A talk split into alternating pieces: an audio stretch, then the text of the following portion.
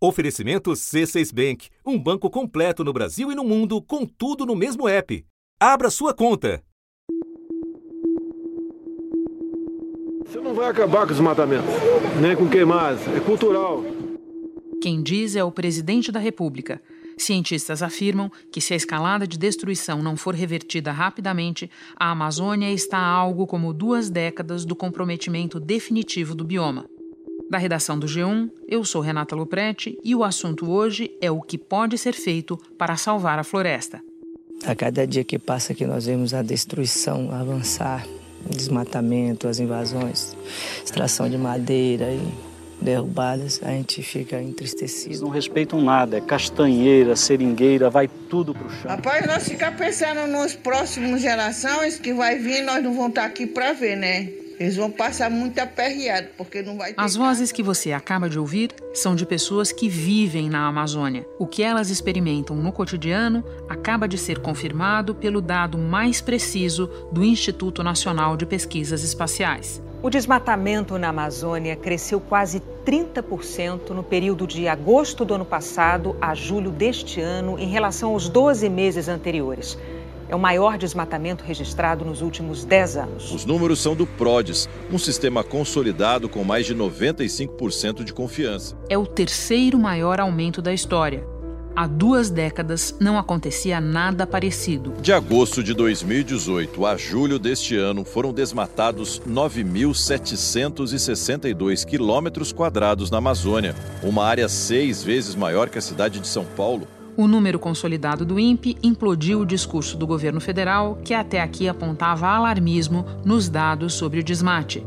O ministro do Meio Ambiente, Ricardo Salles, se reuniu nesta quarta-feira com governadores dos estados da Amazônia Legal. Essa reunião de hoje é decorrência da, das informações relativas ao PROGS divulgadas. Na saída, o ministro apresentou a intenção de eliminar a derrubada ilegal e reduzir o desmatamento total até 2020, por meio das seguintes medidas: regularizar a propriedade de terras, É fundamental promover a regularização fundiária da Amazônia. adotar zoneamento econômico e ecológico, Qual é que é o ordenamento territorial necessário para a preservação e o equilíbrio da Amazônia? Monetizar a preservação Pagamento por serviços ambientais, créditos de carbono, rede, enfim. e aplicar recursos do Fundo Petrobras. Sem esses recursos não será possível eh, ter os meios de preservação. Para discutir as intenções do governo e a efetividade do que foi anunciado, eu converso com o engenheiro florestal Tasso Azevedo, coordenador da ONG Map Biomas, que, por meio de imagens de satélite, escaneia o uso do solo em todo o país. Nosso segundo convidado é João Paulo Capobianco, que foi secretário executivo do Ministério do Meio Ambiente quando da implementação de um conjunto de medidas que reduziu o desmatamento em mais de 80% num período de oito anos.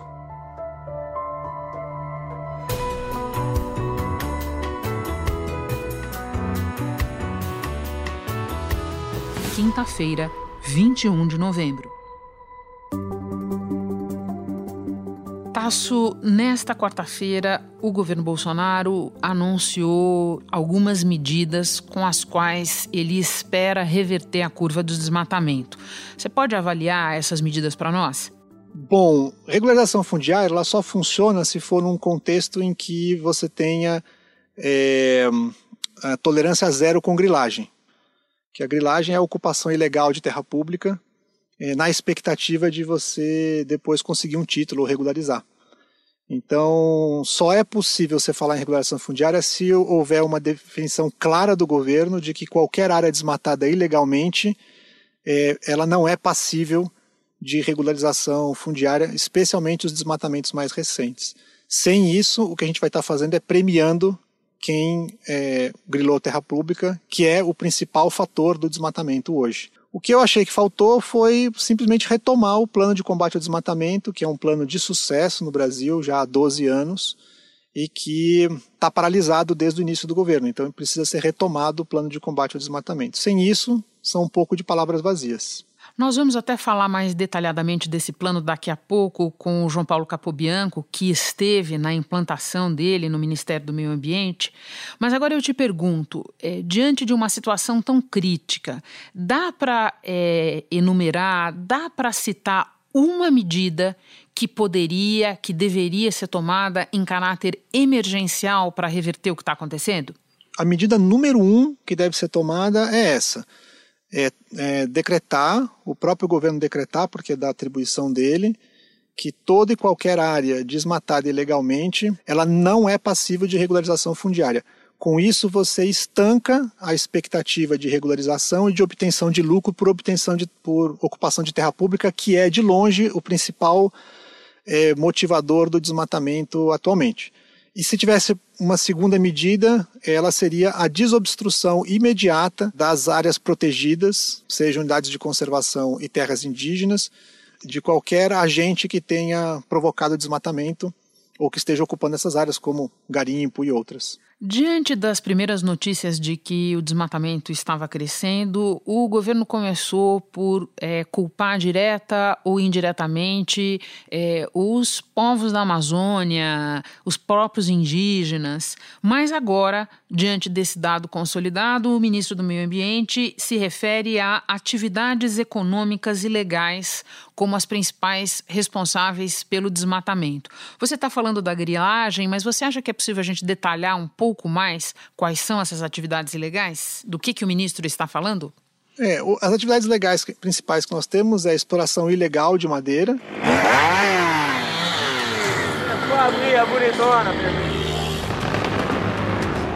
Que ela não é, não causa o desmatamento diretamente, mas abre o caminho para o desmatamento. É, e a expansão das áreas de pastagem, é, agricultura e também de garimpo, né? São as principais ações. Só que elas são todas alimentadas por esse processo de ocupação ilegal de terras públicas. Então, essas são as atividades econômicas que causam isso. As, as atividades é, digamos, de ribeirinhos, extrativistas em pequena escala, elas não justificam o tamanho do desmatamento que nós estamos tendo. E os gráficos e os dados mais recentes estão é, mostrando que claramente é, não são essas atividades dos ribeirinhos as grandes responsáveis, né? não, não são elas que estão crescendo. Eles representam uma, uma parcela pequena do desmatamento e, inclusive, ela vinha a, o tamanho das áreas desmatadas vinha caindo desde 2004, o tamanho médio. E esse ano voltou, nós voltamos a ter desmatamentos grandes. Quando eu falo desmatamento grandes, é desmatamentos de 100, 200, 300, 400, até mil hectares, um único desmatamento. E lembrando que é uma atividade que custa cerca de 200 a 400 dólares para você desmatar um hectare. Então não é atividade pequena, é mesmo investimento para tentar oferir um lucro com a venda da terra posteriormente. Não é barato, não é coisa para peixe pequeno, é isso que você está explicando? Isso aí é atividade organizada, é, é, é próximo de crime organizado.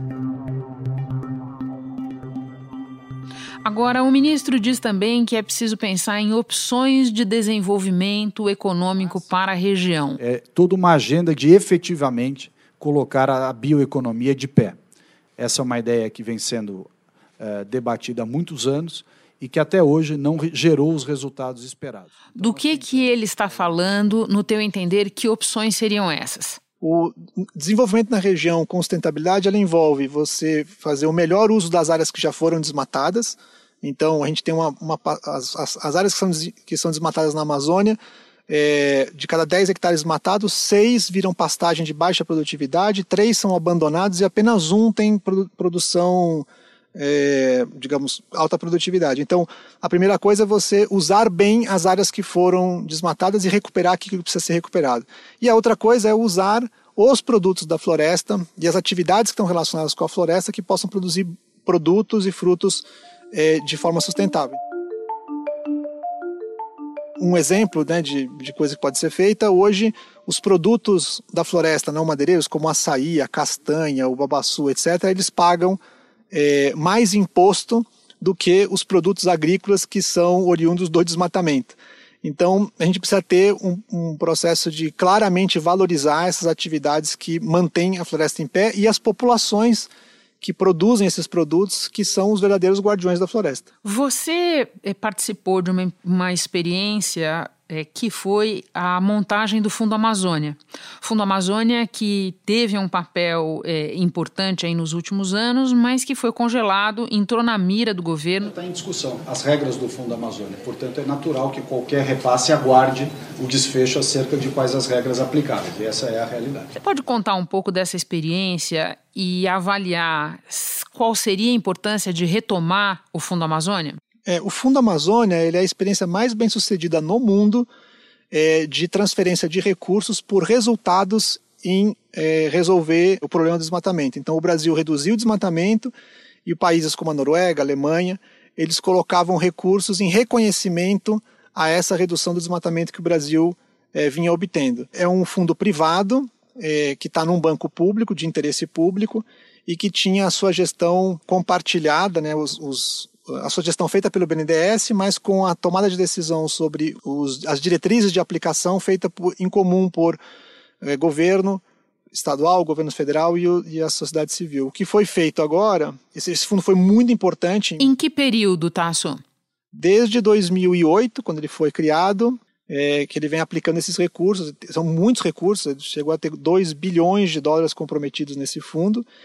E o que aconteceu agora foi uma tentativa do governo de tomar para si a decisão de aplicação desses recursos, mesmo que é, mais ou menos que tomar para ele a decisão de onde vai ser aplicado o recurso e não da forma independente como vinha sendo feito pelo BNDES sobre as diretrizes acordadas entre a comunidade científica, o governo estaduais, o governo federal, etc. Então é uma é injustificável que a gente esteja perdendo esses recursos. E é um recurso muito importante para a continuidade das políticas de combate ao desmatamento. Você pode nos dar um parâmetro, ou seja, do dinheiro que é utilizado, do dinheiro que é necessário para preservar a floresta, é, com que parcela disso o Fundo Amazônia vinha contribuindo? O Fundo Amazônia, em alguns estados, por exemplo, ele representava mais de 50% do orçamento para a área ambiental é, e de florestas. Ele é um fundo extremamente importante e é realmente é, muito lamentável que a gente é, tenha perdido esse fundo. Né?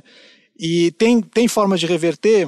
Teria, só que agora será muito difícil porque a taxa de desmatamento que a gente, obte, que a gente teve esse ano, ela ficou acima do limite com o qual você, você teria né, de desmatamento para poder fazer jus a receber novos recursos.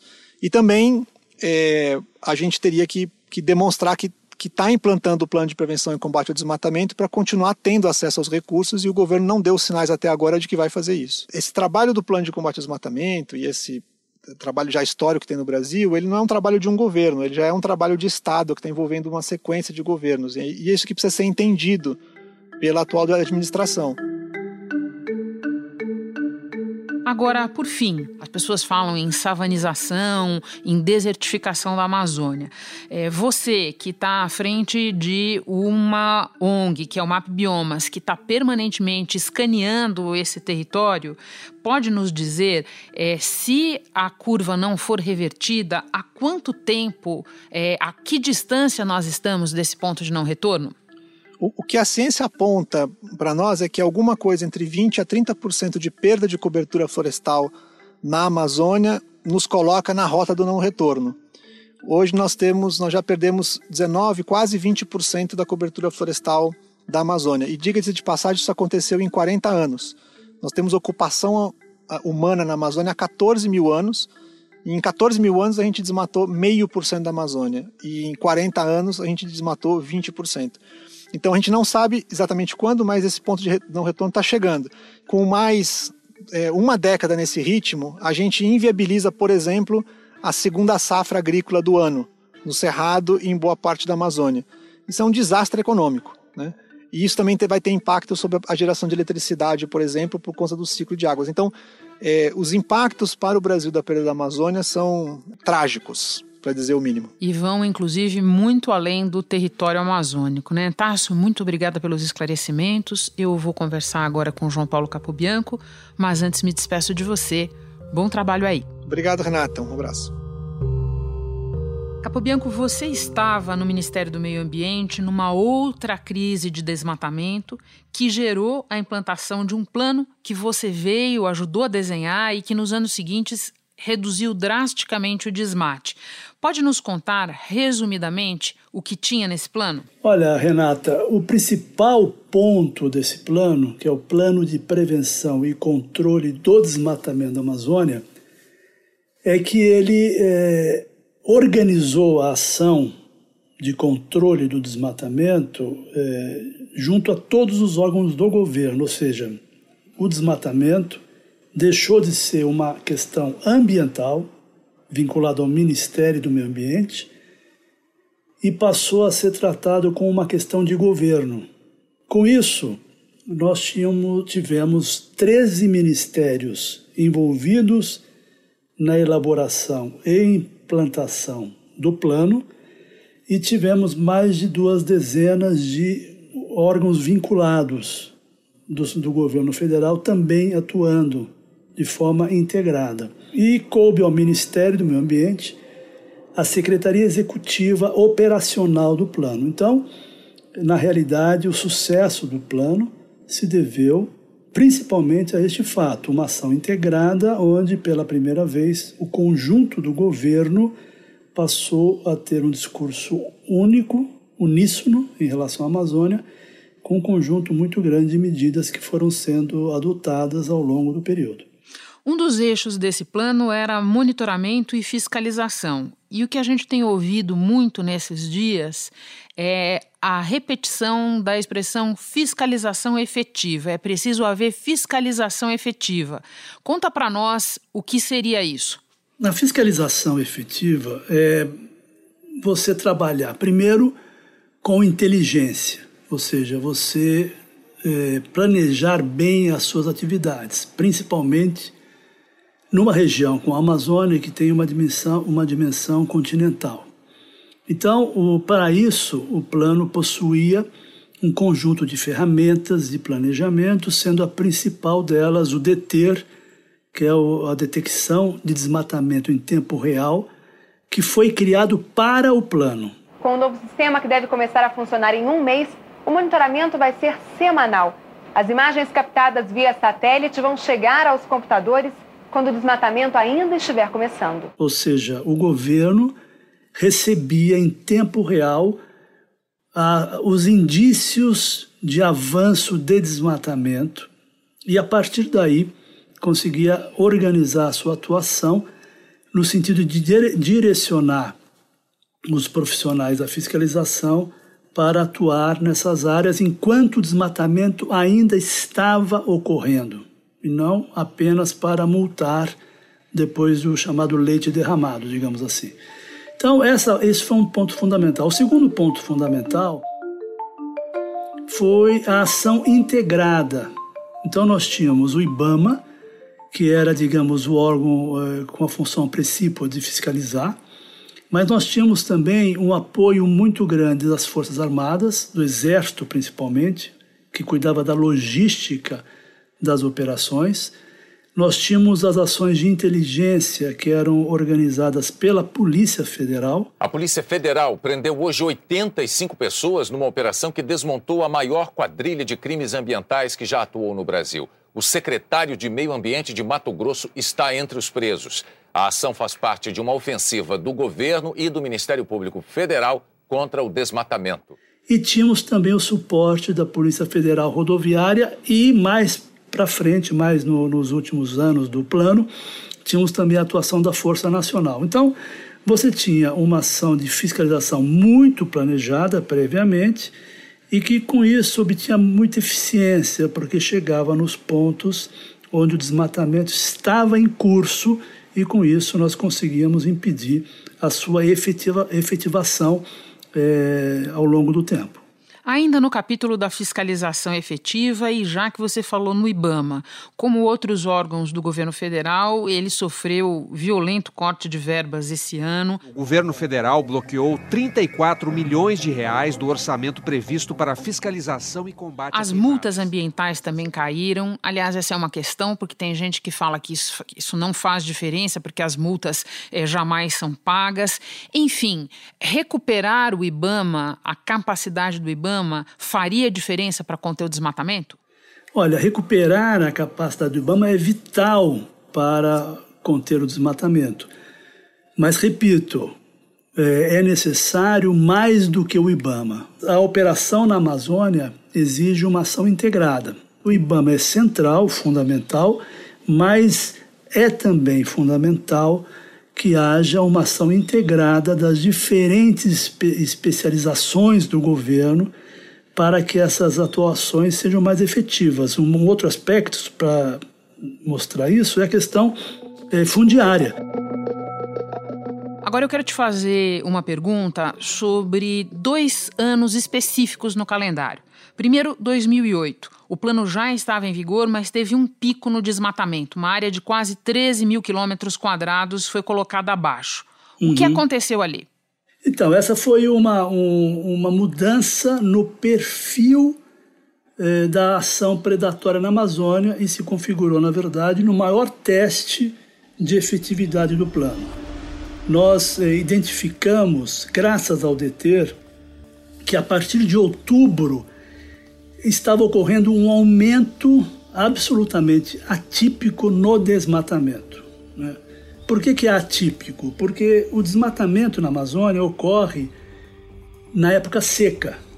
Ele inicia em março, quando as chuvas vão diminuindo na região, e se intensifica em abril maio, junho, julho até agosto e depois ele entra naturalmente numa redução até início das chuvas em outubro e novembro, quando praticamente para o desmatamento, porque é muito difícil realizar operações de desmatamento na Amazônia na época das chuvas.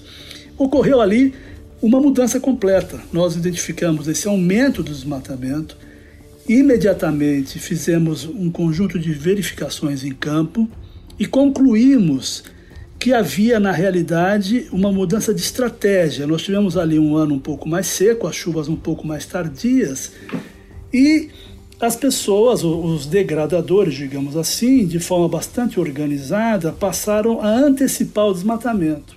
E por último, 2012, porque ali o que aconteceu foi uma reversão de tendência mesmo. O desmatamento que vinha em queda voltou a crescer. Por quê? Olha, a partir de 2012 é, começa a haver um enfraquecimento muito grande do plano.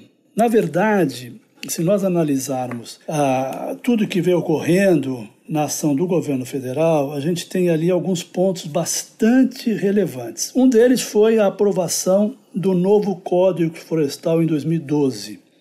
Esse novo código, ele trouxe uma, figura da anistia, ou seja, é, contrariando todo o discurso que foi implementado durante os anos anteriores pelo governo, de que não, não haveria anistia, inclusive atuando junto ao, Congresso Nacional para impedir iniciativas desse tipo, em 2012 nós tivemos a aprovação do Código, com forte apoio do governo federal, inclusive, diga-se de passagem, que modificou o Código e incluiu aí um, um, um, parâmetro, digamos assim, de anistia que começou a é, fragilizar a percepção da sociedade local sobre, de fato, o interesse do governo em manter uma ação altamente controladora do desmatamento. Um outro aspecto muito importante foi a paralisação de criação de unidades de conservação ambientais, paralisação do reconhecimento de territórios indígenas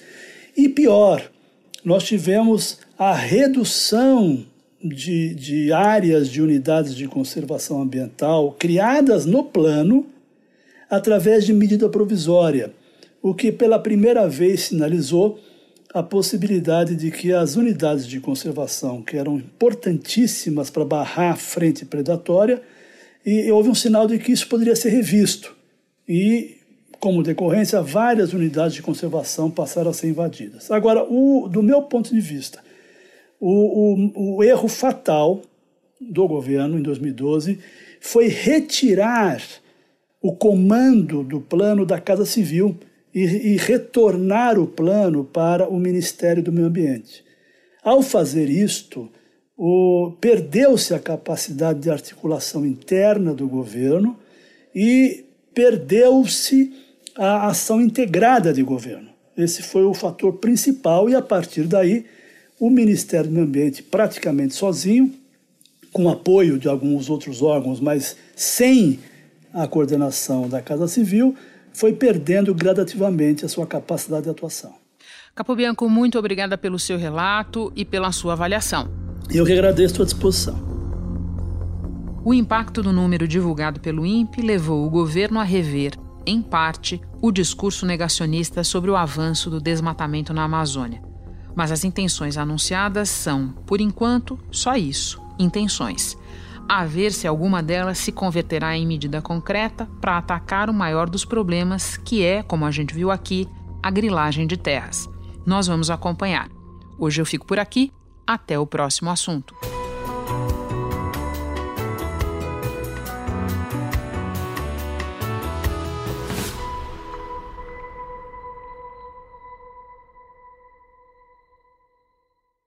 Você no topo da experiência financeira que um banco pode oferecer. Escolha um banco completo no Brasil e em qualquer lugar do mundo. Abra sua conta no C6 Bank.